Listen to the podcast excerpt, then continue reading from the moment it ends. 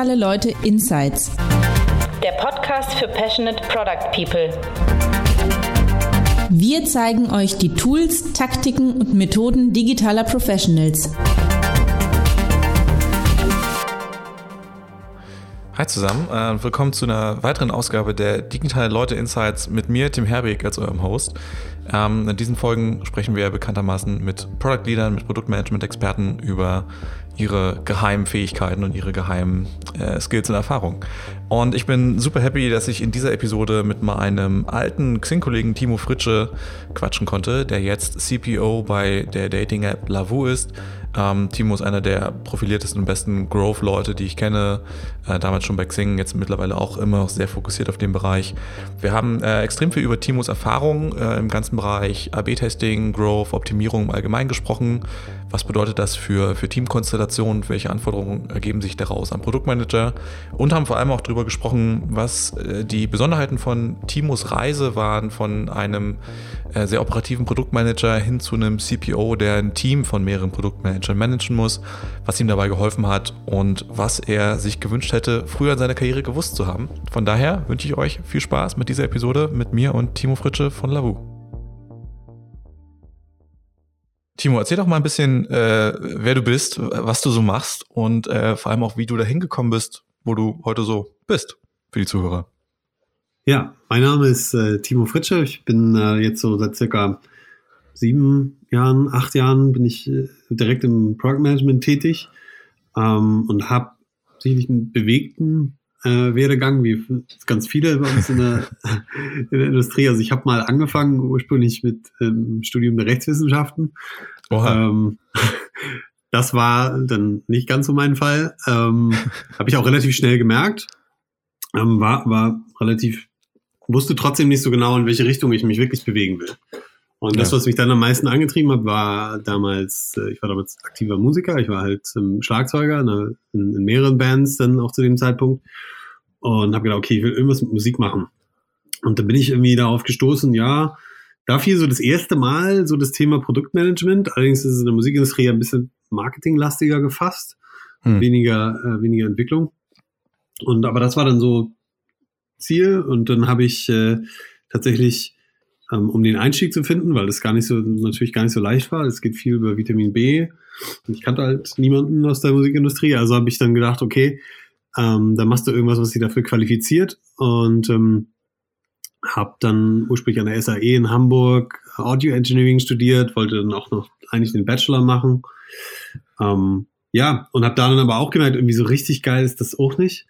ähm, und ähm, also war mit zu wenig Managementanteil drin sozusagen. Es war sehr viel Audio Engineering, aber wenig äh, sozusagen, was eigentlich im Curriculum stand. Irgendwie auch mit irgendwie, okay, wie zieht man Events auf, wie macht man das, wie macht man das. Ähm, naja, und dann bin ich in ein Jazz-Label gegangen in Hamburg ins Produktmanagement und von dort aus dann nach Köln zu Music Networks. Ähm, die haben damals so, ähm, naja, mit, mit Bands sozusagen auf, auf Tour gegangen und wenn das Publikum sozusagen das Venue verlassen hat, konnten sie das äh, Konzert auf einem USB-Stick recorded wieder mitnehmen. und das war eigentlich ganz cool. Und ja, da habe ich erst lange Zeit so ähm, ähm, Content Management gemacht, Quality Assurance und sowas. Und dann gab es einmal einen Fall, da habe ich abends mit dem CEO zusammengesessen und da hat jetzt mir gesagt, du, du bist doch Tontechniker, ähm, irgendwie ist mir das alles zu teuer mit immer zwei Tontechniker auf Tour, mach doch mal was. Ähm, und daraufhin habe ich mich dann mit ein paar Leuten zusammengesetzt in der Company und wir haben so Ideen entwickelt, was wir tun könnten. Äh, und das war quasi mein erster, da hieß ich noch nicht Produktmanager, aber ähm, das war quasi mein erstes Produkt, was ich gebaut habe. Das war quasi eine, ähm, sozusagen diese, diese schwarzen Rack Cases, die man so von Konzerten kennt. Und da haben wir eine Recording Unit reingebaut, also wirklich Hardware, aber auch eigene Software dafür geschrieben, damit man nämlich die drei Arbeitsschritte, die man so machen muss, nämlich äh, das Recorden, das Schneiden und das Mastern quasi alles parallel machen kann. Ähm, und dass es nur eine Person bedienen muss. Und das ja. war eigentlich ganz, äh, ganz cool. Das war so mein erstes Produkt und ähm, das war dann auch, äh, haben wir dann auch rausgebracht. Ähm, war leider ähm, ja ökonomisch betrachtet ein, ein Fail, aber kein Product Market so, Fit. Äh, nein. ähm, Genau, das definitiv nicht. Äh, aber es war eine erste spannende Erfahrung, so wie man, wie Produkte so entstehen. Und im Zuge dessen habe ich dann, ähm, die Firma hat dann damals diesen Streaming-Service Simfy gekauft, so ein Spotify-Klon. Hm. Ja. Und dort bin ich dann quasi, die hat dann auch die Geschäftsfelder komplett auf, von dem Live wegbewegt und hat sich auf Streaming konzentriert, weil die Hoffnung bestand sozusagen, dass man genug Market Share erreicht, bevor Spotify dann wirklich in den deutschen Markt eintritt. Hm. Ja, und äh, da habe ich dann lange äh, an, als Produktmanager dann wirklich an so hauptsächlich so Payment Gates gearbeitet. Also ich habe sehr viel irgendwie Partnerschaften mit mhm. Vodafone, E+, O2, keine Ahnung. So, also da ja. echt viel gemacht. Und da habe ich aber so ein bisschen mein, ähm, mein Spleen entdeckt. So, ich hatte halt Bock auf so AB-Testing und irgendwie rausfinden, okay, warum machen die Leute das? Worauf reagieren die und so? Hm. Und so bin ich dann damals zu Xing gekommen. Da haben wir uns dann ja auch damals dann kennengelernt, ja. irgendwann später. Ähm, ich habe halt gemerkt, bei Simfy geht es nicht so richtig. Die haben weder die Infrastruktur noch so richtig die Bereitschaft. Ähm, und dann bin ich zu Xing gewechselt ähm, und habe da dreieinhalb Jahre im Growth-Team gearbeitet. Da haben wir echt, was der selber noch, wir haben echt viele, viele AB-Tests gefahren. Ja. Ähm, und ähm, das, das hat auch riesen Spaß gemacht. Und dann ja, keine Ahnung, wie das dann so ist. Sucht man immer so nach dem Next Big Thing. Ja. Nach dreieinhalb Jahren habe ich dann irgendwie gedacht, naja gut, jetzt, was machst du denn jetzt irgendwie? Hier in Deutschland gibt es jetzt irgendwie nicht mehr ganz so viel. Entweder du gehst jetzt nochmal in was, äh, in ein kleineres Unternehmen oder du gehst halt äh, in ein ganz großes irgendwie in die USA. Ja. Und so bin ich dann, wenn man, long story short, so bin ich dann irgendwie zu Lavu gekommen und habe hier multipelste, äh, multipelste Teams durchlaufen, von CRM über Monetization, über äh, Quick Response habe ich mal eine Zeit lang gemacht. Das war quasi so eine Art Feuerwehrteam. Das war so eine, ah, okay. quasi eine Art ja. Feuerwehrteam. Also alles, was an, damit die anderen Teams quasi Fokus halten konnten, haben wir ähm, ähm, haben wir ja, quasi so Bugs und so weiter abgefangen, genau. Und die ja. wurden durchrotiert. Das war das Spannende dabei. Das heißt, du hattest Ach, kein cool. Standing Team, sondern du hattest weil natürlich keiner lange in diesem Team arbeiten wollte. ähm, ja. ähm, dafür warst du halt sehr, es hat halt sehr wenig strategischen äh, äh ähm, Anteil. Ne? Es ist halt wirklich sehr operativ, sehr äh, und ähm, genau. Und ja, dann bin ich später eher so in die, hieß denn damals Operations? Das war ähm, eher ein bisschen Strukturen schaffen, so. Mhm. Ähm, welche Prozesse nutzen wir? Sind die Dashboards alle da? Tracken wir überhaupt die richtigen Sachen? Was bedeutet das eigentlich? Äh, was passiert, wenn irgendwelche KPIs runtergehen? Äh, steuern wir da jetzt gegen oder nicht? Hm. Und ähm, ja, bin von dort, auch von der, von der Rolle im Prinzip bin ich dann ähm, direkt zum, ähm, zum Head of Product geworden. Erstmal quasi so interimsmäßig mhm. für sechs mhm. Monate. Ähm, das war halt auch dann während der Zeit, wo, wo wir hier viel, wo, wo es einfach viel Bewegung gab, wo wir große, große Herausforderungen hatten, insbesondere äh, auf der Umsatzseite. Die Nutzerzahlen waren super, aber wir hatten auf der mhm. Umsatzseite große Probleme. Und genau, dann haben wir es letztlich geschafft, ähm, so über die Zeit. Ähm, ich bin dann ein halbes Jahr später bin ich dann zum CPO geworden. Ähm, um quasi mit allen im Management gleichzuziehen. Also ich habe schon vorher mit dem Management gesessen, aber hatte halt den Titel nicht. Ja. Ähm, das war eher so eine, so eine Titelthematik dann, damit das irgendwie nach innen auch klar kommuniziert ist, äh, wie da die Hierarchien sind. Und ja, und äh, da bin ich jetzt heute. Genau. Und da seitdem, ja. seitdem, äh, genau, uns, äh, seitdem haben wir, haben wir eine gute Entwicklung hingelegt hier, ähm, haben neue Produkte gebaut, ähm, haben wir auch die alten echt gut, gut durchoptimiert. Ähm, ja. Ja, cool. Ich habe ähm, etwas hat bei mir auf jeden Fall gerade äh, ist hängen geblieben und zwar dieses ähm, dieses Feuerwehrteam, wie du es genannt hast, so dieses opera sehr operative ja. Team und den spannendsten Aspekt fand ich daran, dass du gesagt hast, dass die Leute da durchrotieren. Ähm, mhm. Das resoniert deswegen so stark mit mir, weil es halt eher dazu führt, dass äh, auf der einen Seite die Verantwortlichkeit stärker zwischen allen Leuten so ein bisschen verteilt wird. Ne? Im Sinne von jeder hat da mal den Hut auf und jeder kann selber mal sich darum kümmern, diese Feuerwehrthemen und das äh, lässt quasi gar kein Fingerpointing zu, dass man sagt, ey, dieses Feuerwehrteam, die kriegen äh, ihren Scheiß nicht geregelt. Ähm, und aber halt auch so ein bisschen nochmal das Thema so Empathie füreinander. Also du, verstehst halt auf einmal, was in diesem Team so abgeht, unter welchem Druck die stehen und welchen Herausforderungen die zu kämpfen haben. Wäre jetzt meine Vorstellung. Ist das auch eine Beobachtung, die du geteilt hast? Also was, was macht das so mit so einer Firma, wenn ähm, so durch so ein intensives Team so stark durchrotiert wird?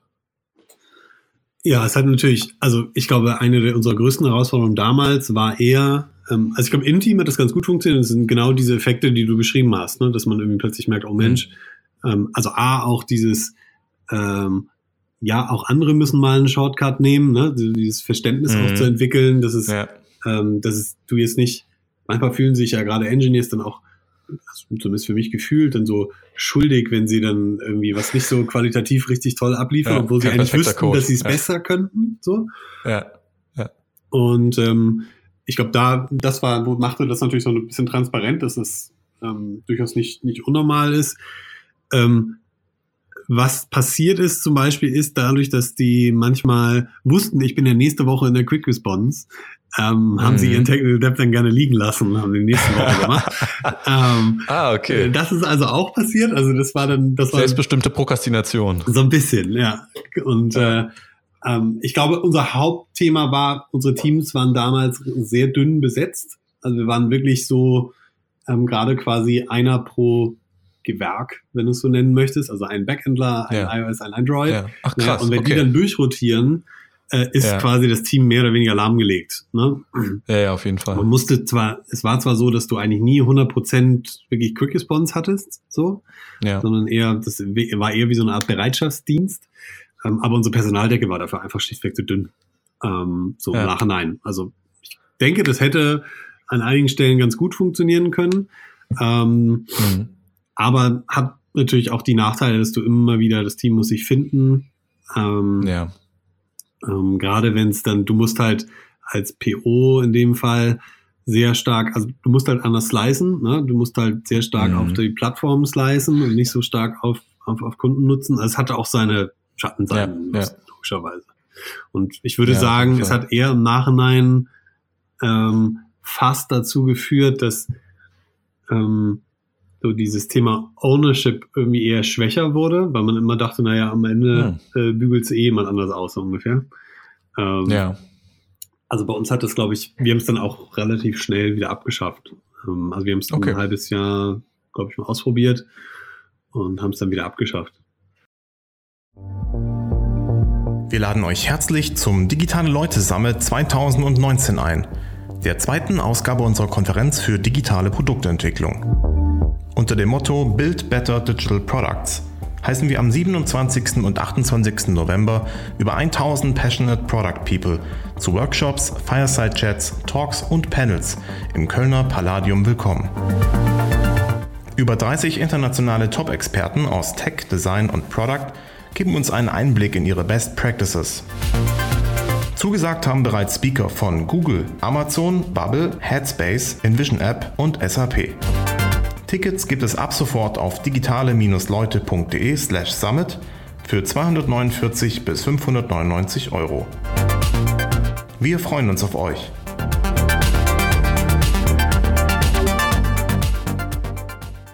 Du hast, du hast schon gesagt, so das Thema, wo, also das Thema Growth hat dich lange begleitet oder begleitet dich viel in deiner, in deiner Produktkarriere und ich meine, du teilst auch immer noch viel, viel Growth-Kram auf LinkedIn und mhm. wo ich auch immer ich dir folge.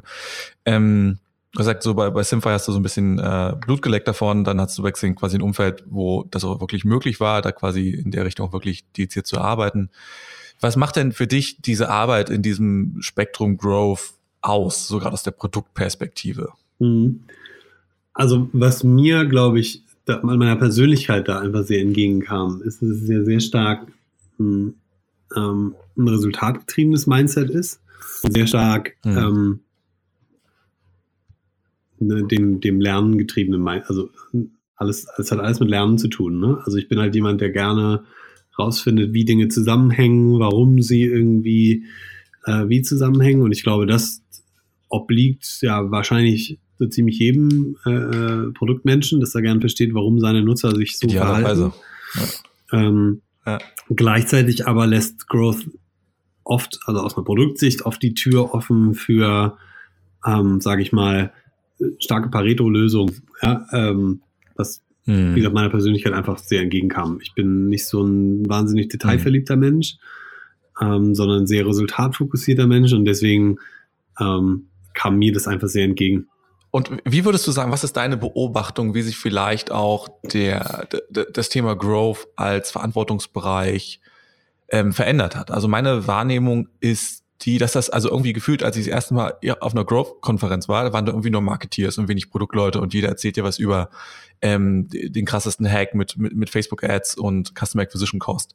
Und die wenigsten haben wirklich über, über die Produktarbeit im Bereich Growth gesprochen. Und ähm, das ist so mein Eindruck, dass sich das Thema ähm, mehr und mehr von einer eigenen Domäne hin zu einem Skill, zu, einer, zu einem, ich sag mal, zu einem allgemeinen Anforderungsprofil, ein Teil eines Anforderungsprofils entwickelt.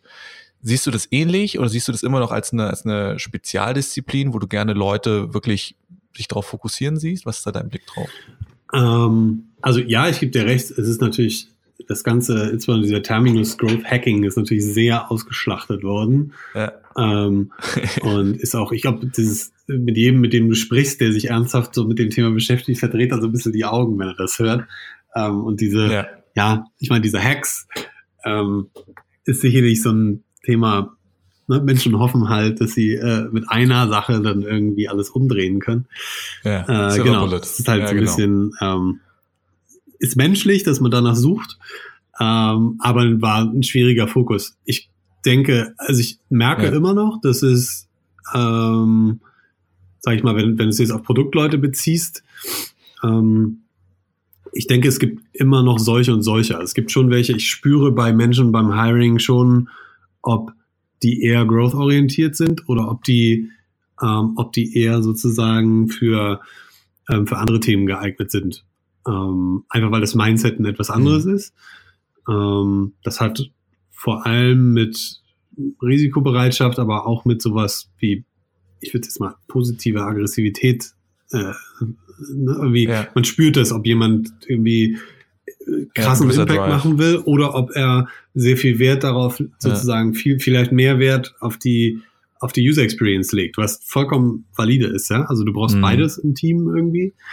Ähm, aber die Growth Guys sind meistens doch eher Leute, die nochmal eher bereit sind, so eine Grenze zu übertreten und nochmal so Dinge in Frage zu stellen. Ja, ja. Und das merke ich schon. Deswegen denke ich, es ist auch okay, dass es irgendwie eine Spezialisierung ist, ähm, weil ich glaube auch, dass diese Reibung sehr gesund ist, dass es so die gibt, die sehr auf die User Experience ja. gucken und die sagen, die, ja, ähm, aber irgendwie funktionieren muss es halt leider auch.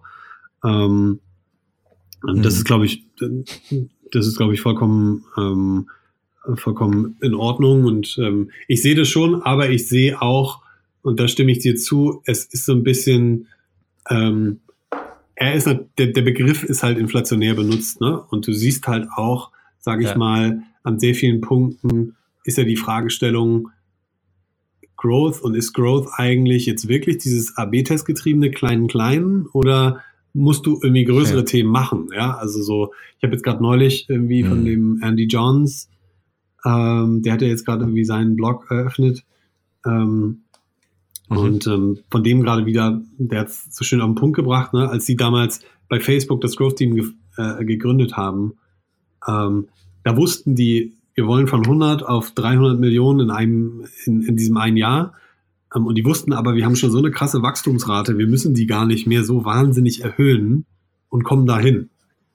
Ähm, und deswegen haben sie sozusagen die Entscheidung getroffen, hey, mit dieser Optimierung kommen wir dahin. Das reicht halt aus, wenn wir das optimieren, was wir haben. Ähm, wenn's, und ich glaube, es ist einfach, Growth wird halt so als Heilmittel überall draufgeworfen. Und es wird halt sehr häufig vergessen, ja. sozusagen, in welchem Kontext sich die Company befindet. Ich glaube, das ist generell ein Thema in unserer Industrie, dass wir sehr viel ja. gucken, was machen die Großen und uns nie überlegen, warum machen die das eigentlich und äh, wie passt das in deren ja, Kontext. Genau. Ja. Ich finde das auch, was du gerade, was du sagst, dieses Thema, ähm, ich, das schöne Fallbeispiel oder das schöne Schimpfwort ist ja so Optimierung ja. in der Rille. Ne? Du bist zum kleinen, kleinen AB-Testing unterwegs und versuchst dann nochmal 0,1 Prozent hochzuziehen. Das ist das schönste Beispiel, versus das Growth eben auch wirklich große neue Produkte bedeuten kann. Ich habe das ähm, mal gehört neulich von, von dem Ex-Growth bei Shopify, Chris Long, der, der halt, also ein typisches Growth-Ding finde ich für neue Produkte ist ja auch so, dass du so Locked-Out-Tools baust, irgendwie Lead-Gen, irgendwie das Shopify hat mal so ein Logo-Generator, Logo-Bilder gebaut, irgendwie aus dem, konntest du nutzen ohne Shopify-Login, war halt ein reines Growth-Tool, um halt perspektivisch Leute reinzuholen. Ne? Also es ist so die andere Seite von Growth, eben nämlich nicht nur eine Registrierung durchoptimieren und nochmal Buttonfarben testen, überspitzt formuliert, sondern eben auch mal eben größer denken. Wie kannst du einen größeren Impact machen, als nur die Conversion Rate von 1,6 auf 1,8 Prozent hochziehen? Ne? Ja, du musst dich halt immer an den, an den Zielen orientieren ne? und musst halt gucken, was notwendig ist. Ja. Und ähm, das kann halt mal heißen, dass, dass du halt was Größeres machen musst. Klar. Ja. Was ist, was ist persönlich dein, ähm, dein größtes Learning, so rund um, sage ich mal, die konkrete, den konkreten Skill, die konkrete Tätigkeit des, des AB-Testings so über Zeit? Was würdest du sagen? Dass es eigentlich ähm, vor allem darauf ankommt, also für mich kam es vor allem auf die, die Cadence an, sozusagen. Also, dass man einfach in der Lage ist, schnell genug irgendwie zu testen, ähm, damit du ja. solche Dinge wie Experiment Design und so weiter nicht ähm, nicht überkomplizierst. Ne? Also ich meine, es gibt da tausend Frameworks und Best ja. Practices und was man alles und so. Und wenn du dann mit Data Scientists sprichst, die sagen dir nochmal, nee, nee, also wissenschaftlich betrachtet musst du das nochmal ganz anders machen. Ähm, aber am Ende geht es darum, irgendwie möglichst schnell ähm, Learning zu ziehen. Und mit Learning meine ich nicht, und ich glaube, das ist vielleicht mein größter Takeaway, ähm, meine ich nicht 99-prozentige Signifikanz. Ich will nicht sicher sein, ich will mich sicher fühlen. Ja, also es muss mir so eine Möglichkeit ja, geben, äh, selbstbewusst sagen zu können, nee, es wird wahrscheinlich so und so sein und ich kann dieses, mit diesem Risiko leben. Ne? Also es gibt mir einfach nur eine Sicherheit, ja. aber nicht, also von amerikanischen Companies haben, arbeiten sehr oft mit 70, vielleicht 80 Prozent Signifikanz. Wir Deutschen natürlich eher Krass, mit 95 okay. bis 99. Ne? Ja. Irgendwie, ähm, Aufwärts, ja. Genau. Und ich glaube, das ist so, also dieses einfach das AB-Testing nimmt dir die Entscheidung nicht ab. Ja, irgendwie, das musst du schon alleine machen. Ähm, ja. Es kann dir nur, kann dich nur informieren. So. Ja, das wäre eine ganz schöne Perspektive. Es ist einfach ein weiterer Indikator an diesem ganzen Methodenkoffer, genauso wie qualitative ja. Themen. Es ist so, es erhöht die Chance, dass du richtig liegst, aber nichts davon kann dir hundertprozentige Sicherheit liefern. Egal wie lange. Auf keinen Fall. Und wir alle wissen ja selbst bei 99-prozentiger Signifikanz, wie viele Tests habe ich da schon gehabt, ja. die mit 15% Uplift rausgingen ja. und dann habe ich sie ausgerollt und dann waren es noch drei. So. Komisch. Aber ja. es macht auch keinen Sinn, sich ewig lange damit zu beschäftigen, in meinen Augen. Ähm, weil dir ja auch jeder Wissenschaftler sagt, irgendwie ist es letztlich eine Laborsituation gewesen, hast irgendeinen Einfluss mhm. übersehen, aber sich damit jetzt, die Frage ist halt, ist der äh, ist für uns der Impact wirklich so groß, sich dann im Detail damit zu beschäftigen oder ähm, reicht nicht auch da wieder 80-20? Mhm. Oder schießt ja. du den nächsten Test raus? Und im Zweifel ja. wiederholst du ihn halt ja. einfach nochmal, ne? Irgendwie unter anderen äh, Gesichtspunkten, wenn genau. du meinst, irgendwie du willst das nochmal gegenvalidieren. Aber für mich das Wichtigste war so, nimm die Geschwindigkeit auf und lebe im Zweifel mit ein bisschen, ähm, geh ein bisschen mehr Risiko ein mit deiner Entscheidung. Mhm. Ja. ja, auf jeden Fall. Ähm, ist es, ähm, ha, habt ihr bei Lavu derzeit noch dedizierte Growth POs, Growth Teams oder ist es ähm, eine Verantwortlichkeit, die jedes Feature-Team mitstemmen muss? Wir haben keine dedizierten und zwar, weil wir, ähm, wir haben mal ein paar Experimente damit gemacht. Ähm, wir haben tatsächlich so ein bisschen immer die Herausforderungen gehabt, die, ähm, die Geschwindigkeit einfach auf Mobile Apps hinzubekommen, dass du einfach genug Experimente ja. in der Pipeline hast. Ähm, da hatten wir lange Zeit Herausforderungen mit. Und jetzt ist es so, dass wir uns eher organisiert haben aus einem, naja, du musst dir vorstellen, wie einen zentralen, äh, wir haben einen zentralen Company Backlog. Und da liegen mhm. sogenannte Team Challenges drin. Ähm, okay. Also im Prinzip ist es so, dass ich ihnen oder dass wir ihnen äh, zeitbasierte Teammissionen geben. Ne? Also, oder zeitlimitierte ja. Teammissionen. So, so ja. kann man sie, glaube ich, beschreiben. Ähm, ich, das Bild, was wir immer benutzt haben, war, ähm, das ist wie so eine Special Force Einheit, ne? die du irgendwo im Dschungel aussetzt ja. und sagst, hier pass auf, irgendwie das und das musst du erreichen, da ist dein Zeitfenster ähm, und dann sehen, dann sehen wir uns wieder. Ne? Wie es macht, ist uns ja. wurscht. So. Ähm, ja. Genau, und wir sind zu dem Modell gekommen. Es hatte einfach damit zu tun, eben, mhm. was ich vorhin sagte, dass wir ähm, gar nicht als Company nicht so groß sind, gar nicht so viele Entwickler haben, dass wir irgendwie für jedes Thema dediziert eine Person oder ein Team haben können. Und, ähm, und wir dann auch gemerkt haben, dass manchmal diese Growth-Themen ähm, dann eine Zeit lang mal nicht so einen hohen Impact hatten und so weiter. Und deswegen haben wir uns für dieses Modell dann wieder entschieden. Haben uns daraufhin zurück. Es gibt jetzt gerade wieder tatsächlich äh, erste Vorstöße, das anders zu machen. Ähm, aber das ist auch wieder noch in so, einem, so einer Experimentphase. Ähm, ja. Ja. Das heißt, es kann also wirklich sein, also dass ein Team, was irgendwie in der letzten, auf ihrer letzten Mission irgendwie ein neues Feature fürs Profil gebaut hat, schnappt sich als nächstes den Registrierungsfunnel aus diesem zentralen Backlog. Ja, das kann passieren. Also die Teams haben natürlich gewisse, sag ich mal, Spezialisierung. Ne? Du weißt halt schon irgendwie, keine Ahnung, das und das ja. Team kennt sich besonders gut mit unserem Billing-Service aus dann wirst du wohl möglich ähm, dahin tendieren, das diesem Team zu geben. Ähm, aber ja. wenn du weißt, die sind aber gerade auf einem anderen super wichtigen Thema ähm, und ähm, wir wollen nicht warten, bis die dann damit fertig sind, dann ist es auch okay, wenn ein anderes ja. Team das übernimmt. Ähm, wir vergleichen das immer mit so einem ähm, na, mit so einem, mit so einem Rugby-Spiel, ne? Wenn du irgendwie, keine Ahnung, stell dir vor, du bist ein normaler Rugby-Spieler äh, und der Ball liegt so zehn Meter vor dir vielleicht, ähm, liegt da einfach rum. Ja. 15 Gegner rennen auf dich zu und rennen zu dem Ball und du müsstest ihn jetzt eigentlich wegschießen, aber du bist ja nicht der Kicker. Wartest du jetzt auf den Kicker oder schießt du einfach? Ja. Ne? Also so, ja. ähm, das ist dann so ein bisschen, das ist dann so die Frage. Ähm, und deswegen haben wir gesagt, natürlich gucken wir schon, dass wir es möglichst ideal einsetzen, aber manchmal, die Welt ist halt nicht immer ideal. Und ähm, dann naja. ist es wichtiger, dass der Ball irgendwie geschossen wird, als dass wir warten, bis der Kicker kommt. Ja, spannend. Ähm, du hast ja vorhin schon angedeutet, dein, dein, dein eigener Werdegang jetzt nicht nur aus der, aus der fachlichen Perspektive und den verschiedenen fachlichen Verantwortungen, die du hattest, sondern auch dann der Weg über ähm, diese Interim Set of Product Rolle bis hin zum, zum CPO. Ähm, ist ja quasi der Karrierepfad, ist ja quasi der, der, der hierarchische Karrierepfad eines Produktmanagers.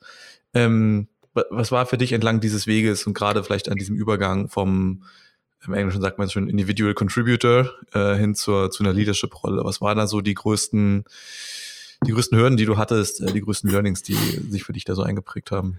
Naja, das ist wahrscheinlich jetzt der Klassiker und wenig überraschend. Ähm, das Schwierigste war logischerweise das Loslassen. Ne? Ähm, ähm, und das bleibt auch. Ich weiß nicht, ob es jemals weggeht, aber ähm, mhm. ich weiß nicht, ob du das auch kennst, aber ich weiß nicht, wie oft man dasteht und denkt, mach das doch nicht so. Mach das doch mal so und so.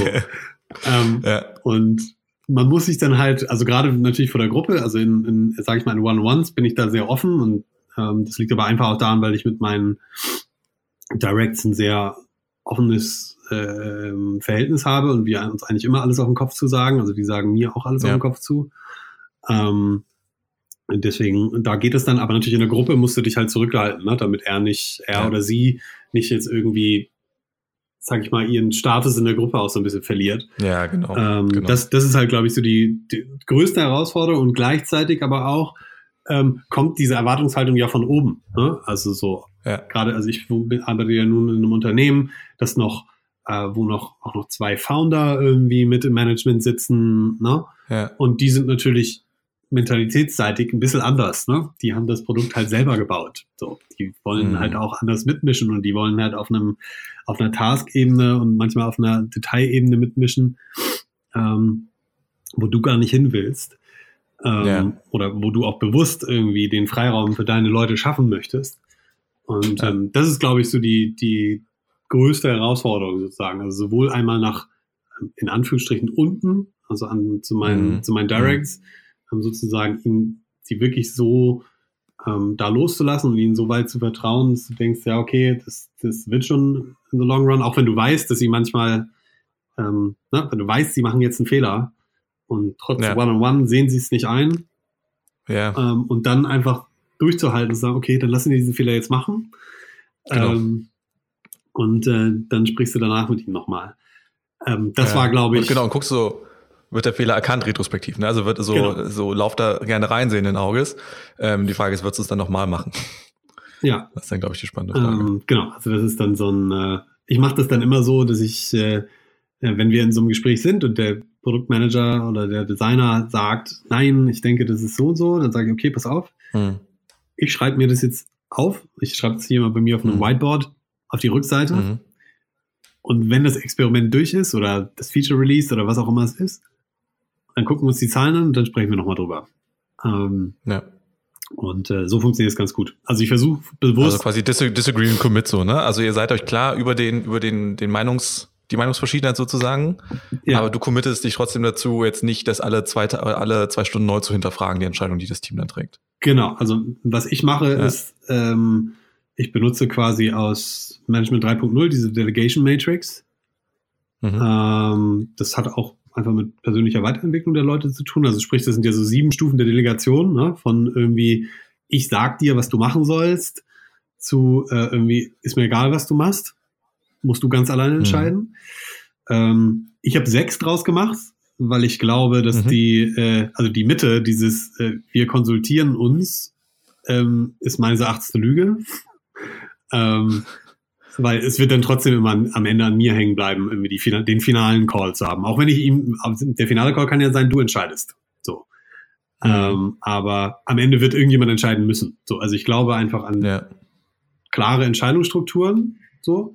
Und deswegen habe ich den Schritt sozusagen gestrichen. Also die Spalte gibt es bei mir nicht. Bei mir gibt es entweder nur, Ja. hey, ich frage dich nach deiner Meinung und ich entscheide, oder es gibt, du fragst mich äh, nach meiner Meinung und du entscheidest. Ja. Äh, Die Mitte dazwischen gibt's nicht, weil die halte ich für Käse. Ähm, ja, und äh, interessant. Genau. Also damit hat es dann auch zu tun. Das ist auch wieder so ein Loslassen-Thema. Ne? Wenn ich mit jemandem schon mal da bin und sage, nee, wir sind an der, bei dem und dem Thema, bei den Produktentscheidungen, keine Ahnung, sind wir dort angekommen, dass wir auf dem Delegationslevel 5 äh, fünf sind. Das heißt, er entscheidet und ich berate nur noch. Ähm, Mhm. Dann äh, muss ich mich halt auch daran halten. Ähm, Ja. Und dann Ja, genau. muss man halt einfach loslassen. Und das ist, glaube ich, absolut die größte Herausforderung. Ja, äh, würde ich auch, geht, geht mir genauso. Ähm, ich habe es auch mal versucht, äh, quasi zu mein, mein operatives Wissen immer so eher so als Angebot zu framen. Ne, Im Sinne von, pass auf, wenn du, ich kann dir, dir was sagen, du musst aber entscheiden, äh, ob du es hören willst oder nicht. Ähm, aber genauso dieses irgendwie, quasi, wie du schon gesagt hast, so Augen zu und irgendwie sagen, okay, lau- lauf da rein, mach dein Learning. Ähm, und eher sich darauf zu fokussieren, der Person dabei zu helfen, das Learning auch wirklich zu haben danach und dann vielleicht mögliche Wege anzubieten, wie es das nächste Mal anders laufen kann. Äh, auch super wichtig. Und ich glaube, das ist, ähm, ich stimme dir auch zu, dass das eigentlich so die, die größte Krux ist, wenn man aus dem Operativen in eine Leadership-Rolle kommt. Und ich meine, es gibt ja in manchen Firmen auch sicherlich die, die Situation, wo Leadership von Fachbereichen eher von, sage ich mal, generalistischen Managern auch übernommen wird oder wurde. Und die haben das Problem natürlich nicht, ähm, weil die gar nicht wissen, wie es operativ besser geht. Gleichzeitig haben sie meiner Meinung nach dann natürlich das Lack, dass sie den Leuten noch wenig operatives Guiding geben können am Ende des Tages, ähm, weil sie gar nichts machen können. Ja. Oder keine praktischen Tipps haben an der Stelle. Spannend wird's natürlich immer an den Punkten, ähm, und das ist auch das, was ich damals, was ich damals bei Xing mitnehmen durfte, sozusagen, dass es halt ähm, Situationen gibt, wo du das, na, also man liest das ja immer in sämtlicher Leadership-Literatur, aber in meiner Erfahrung gibt es schon Situationen, wo du das auch mal überschreiben musst. Ne? Also wo du einfach Ja. mal sagen musst, nee, sorry, aber jetzt, wenn, Beispiel wäre jetzt natürlich, wenn du wirklich 100% sicher bist, dass äh, das wirklich ein irreparabler Schaden irgendwie für die Company wäre. Ja. So, ne? Also Ja. so, sowas, da ist natürlich dann auch, Ja. also ich glaube, das darf man auch nicht vergessen. Und das habe ich auch bei, ich bei Xing von unserem äh, ne, gemeinsamen Mentor auch mitbekommen. Ja. Ähm, der hatte doch immer, ich weiß nicht, ob du dich daran noch erinnerst, aber wenn der sauer war, dann ist der mal ganz ruhig geworden und hat seinen Satz immer begonnen mit so Freunde. Ähm, und was ich daraus gelernt habe, Ja. ist, es ist auch völlig okay, mal dazwischen zu hauen, mal zu sagen, situativ wirklich zu sagen, nee, sorry, aber das akzeptiere ich jetzt einfach nicht. Ähm, Ja. Aber du musst ausrechenbar bleiben. Also sie müssen halt verstehen, Ja, genau. warum du das machst. Und sie müssen auch verstehen, dass du jetzt in dieser Situation bist. Ähm, Genau, dass es auch nicht nur irgendwie ein Pet-Project ist, was du durchdrücken willst, sondern ey, es geht hier ums große Ganze oder ums Gemeinwohl. Jetzt vielleicht auch Legal oder wirkliche Umsatz-Issues. Ja, genau. Und ich Ja. denke, also das ist, das ist, glaube ich, ein wichtiges Thema, was so das, äh, äh, das ganze Leadership angeht, was ist so über die Zeit, weil man am Anfang, weiß ich noch, als wir hier angefangen haben, ähm, ich habe damals quasi, der CTO hatte auch gerade angefangen, also wir waren beide ganz frisch in der Position.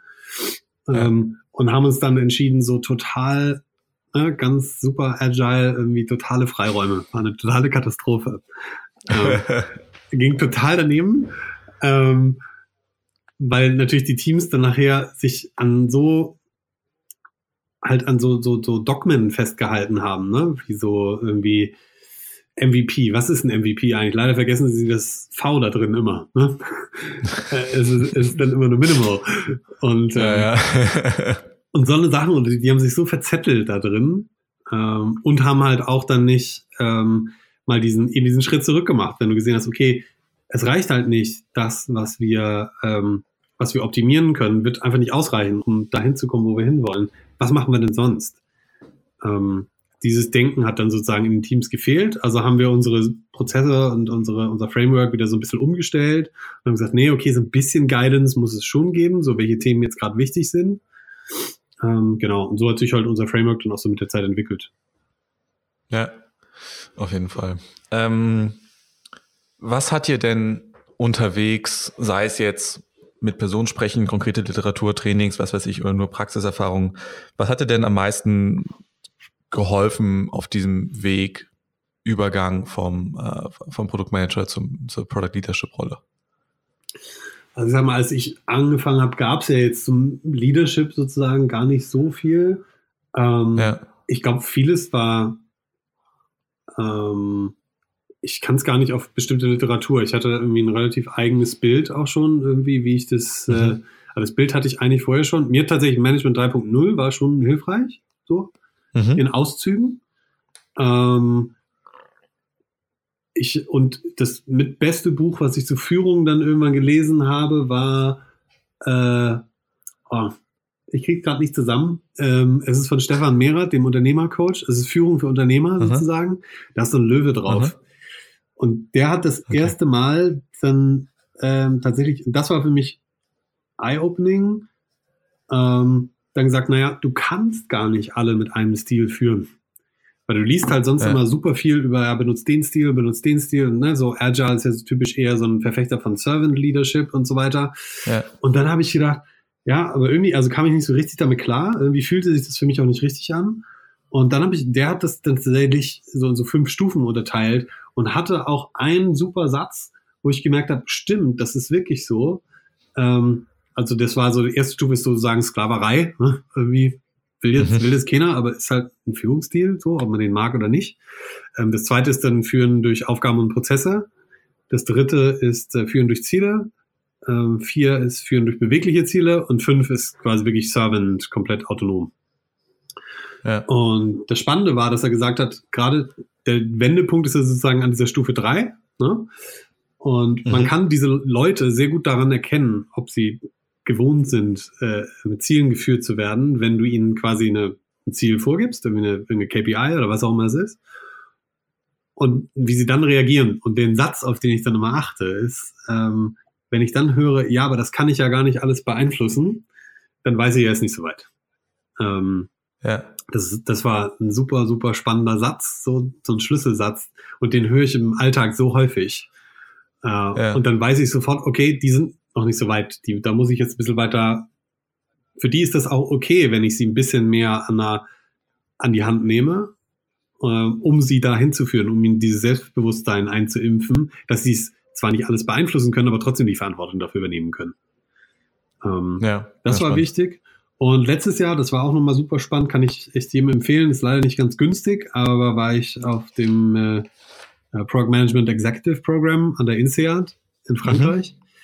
Ähm, das war auch super spannend, einfach weil man da auch nochmal mit Leuten ähm, sich logischerweise verbindet, so die man halt sonst nicht so trifft, weil es halt alles Product Leader sind. Ja, Das war sehr spannend. Und ich habe lustigerweise meinen äh, alten Gegenspieler von LinkedIn da getroffen. Also ich war ja Xing Growth und er war LinkedIn Growth. ja, Und er ja. hat tatsächlich versucht, Ach, in den deutschen Markt reinzukommen, während ich versucht habe, ihn rauszuhalten.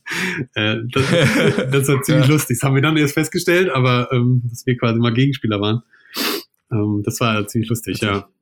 Nee, aber das war, glaube ich, das sind so die drei Hauptdinge, würde ich sagen, die mich irgendwie am meisten geprägt haben. Und der Rest ist halt machen. Ne? Machen und dann ja. einfach das Feedback Ja. aufnehmen. Also wir haben hier, ähm, ich weiß nicht, ob ihr das kennt, wir haben hier Office Vibe in unserem Slack installiert. Mhm. Ähm, da ja. können die Leute halt ähm, auch äh, anonym Feedback geben. Und das funktioniert ganz mhm. gut. So, da kriegen wir regelmäßig unsere. Reports und wissen dann irgendwie, okay, bin ich mal ein Stück zu weit gegangen. Ist aber auch okay. Ne? Also ich meine, ja. ähm, muss auch mal sein. Ja, solange, das, genau, solange du ein Format hast, dass dir das ehrlich zurückspielt, ist ja eigentlich das Wichtigste ja. daran. Ja. Spannend. Ähm, so in Richtung zum, zum Abschluss kommt, mich würde mal interessieren, wenn du so zurückdenkst an den, an den Start deiner, deiner Produktkarriere, äh, sei es jetzt irgendwie äh, Simfy oder die, die frühen Xing-Tage, was würdest du dir, ähm, was würdest du dir wünschen, gewusst zu haben damals, was du heute weißt? Was würdest du deinem jüngeren Produkt ich mitgeben? Auf jeden Fall, wie, wie wichtig, ähm, ähm, wie wichtig Hirings sind und ähm, wie wichtig das ist, dass dein Team sitzt, weil es unglaublich viel Energie kostet, ein Team umzucoachen. Ähm, ja. Dieses und dass meistens dein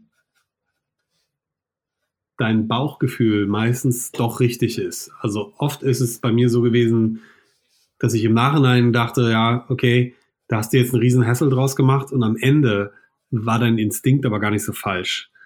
Ähm, also wenn mhm. du wirklich so eine spontane Eingebung hast, so wird es sein, dann ist das oft richtig.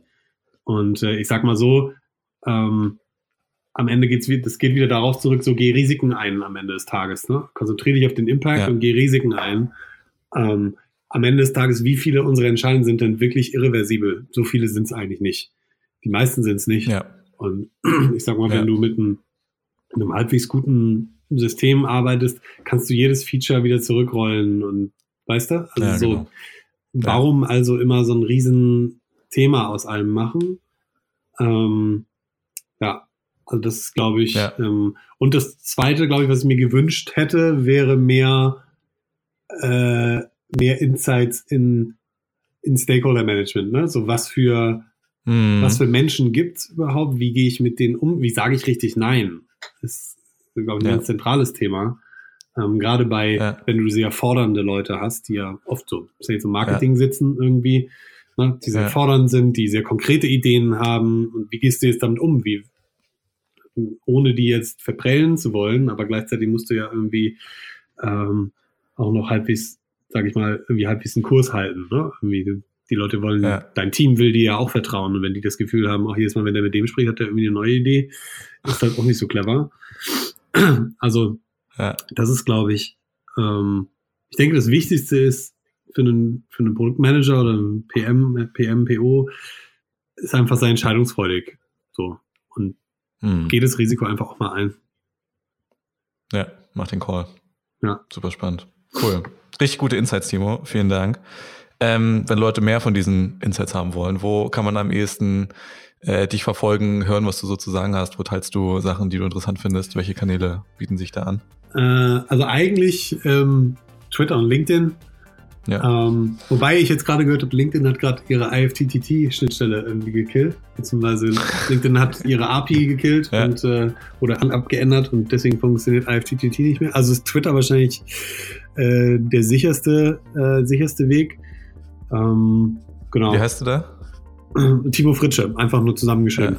Ja, ähm, ja okay. Genau, und ich werde ähm, werd in Zukunft sicherlich noch ein bisschen mehr von mir hören lassen. Das ist jetzt gerade aber noch in der Planung. Und äh, cool. ansonsten, genau, aber immer gerne auf Twitter ähm, oder einfach LinkedIn kontaktieren, genau. Machen wir.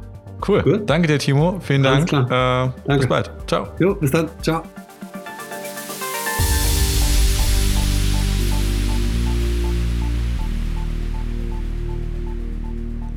So, ich hoffe, die Episode hat euch genauso viel Spaß gemacht wie mir und Timo beim Aufnehmen. Äh, ich fand, es waren unglaublich viele tolle Insights drin, sehr hands-on, sehr operative Tipps für jeden, der im Bereich AB-Testing, Optimierung tätig ist. Äh, selbst ich habe noch ein paar neue Sachen mit rausgenommen, die mir definitiv helfen werden bei meiner Arbeit. Wenn euch die Episode gefallen hat, ähm, würden wir uns freuen, wenn ihr eine Kurzbewertung auf äh, iTunes oder Google Podcast oder Spotify da lasst, wo auch immer ihr diesen Podcast hört. Ähm, und falls ihr Feedback habt zu den Episoden, zu den Inhalten, gerne postet die mit rein in die Bewertung oder schreibt äh, den digitalen Leuten oder mir direkt mit Feedback zur Episode. Wir freuen uns immer von euch zu hören, wie wir die Shows noch besser machen können. Bis zum nächsten Mal.